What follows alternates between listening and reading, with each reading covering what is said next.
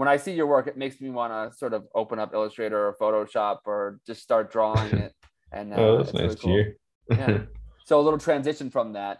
Mm-hmm. Um, I'm curious to know a little bit about your process. Uh, mm-hmm. Is, it, is it a lot of it hand drawn and then put into Photoshop or Illustrator? No, I really. Uh, sausage is made.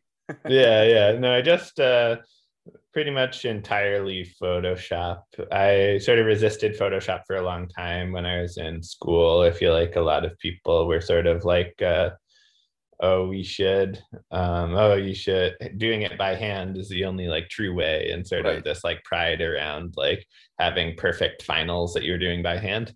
Yeah. Um, but I'm not really good at that and like keeping things clean. Um, yeah, and I don't know. It's just like uh, that's already been done. I figure like um, people have been doing that for a uh, yeah since the genesis of illustration. So you might as well uh, use yeah. whatever tools are available for you.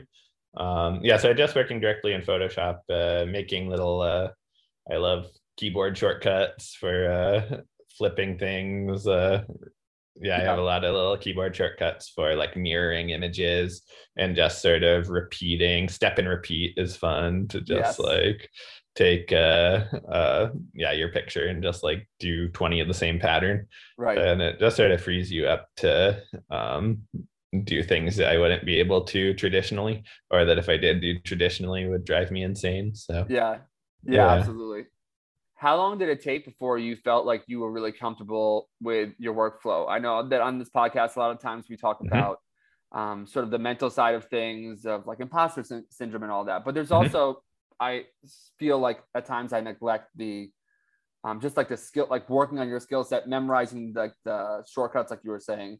Mm-hmm.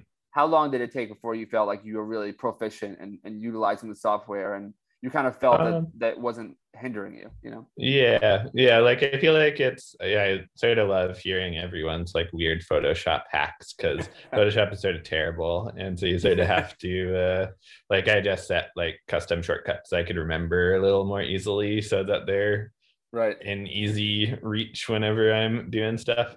Um and yeah just sort of if there's a um, technique you want to do that doesn't have a clear way to do it in Photoshop, just sort of trying to figure out what the most efficient way to do that is.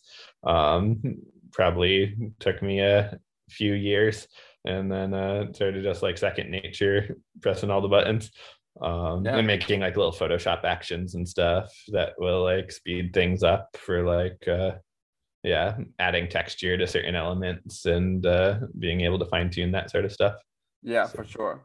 Do you yeah. have do you use like Kyle brushes? Do you um, I, I, if at any point you don't want to answer any of these questions, you can. Oh, no, I'm, no, I'm, I'm, just um, curious. Uh, yeah, like, no, I like I use Kyle brushes for uh for my coloring. Um, I've sort of been doing like a scumbly thing the last few years and sort of refining that technique using like uh, multiple um, layers. Like I'll fill everything in with the paint bucket tool and then duplicate that layer hue shift the one below it and then paint over it oh. so that it gives ah. like a scumbly effect and that's been sort of fun that's um, awesome but yeah know, it took me like two years figuring out the most efficient way to do that before right. i was like dr- painting it in two colors and then like before that like scanning in all the things and um and then for like my main line work brush i used to do that in Sharpie before I did everything in Photoshop. So then I like scanned my line in in the Sharpie and tried to like get as close as I could to the spacing on it for a custom brush.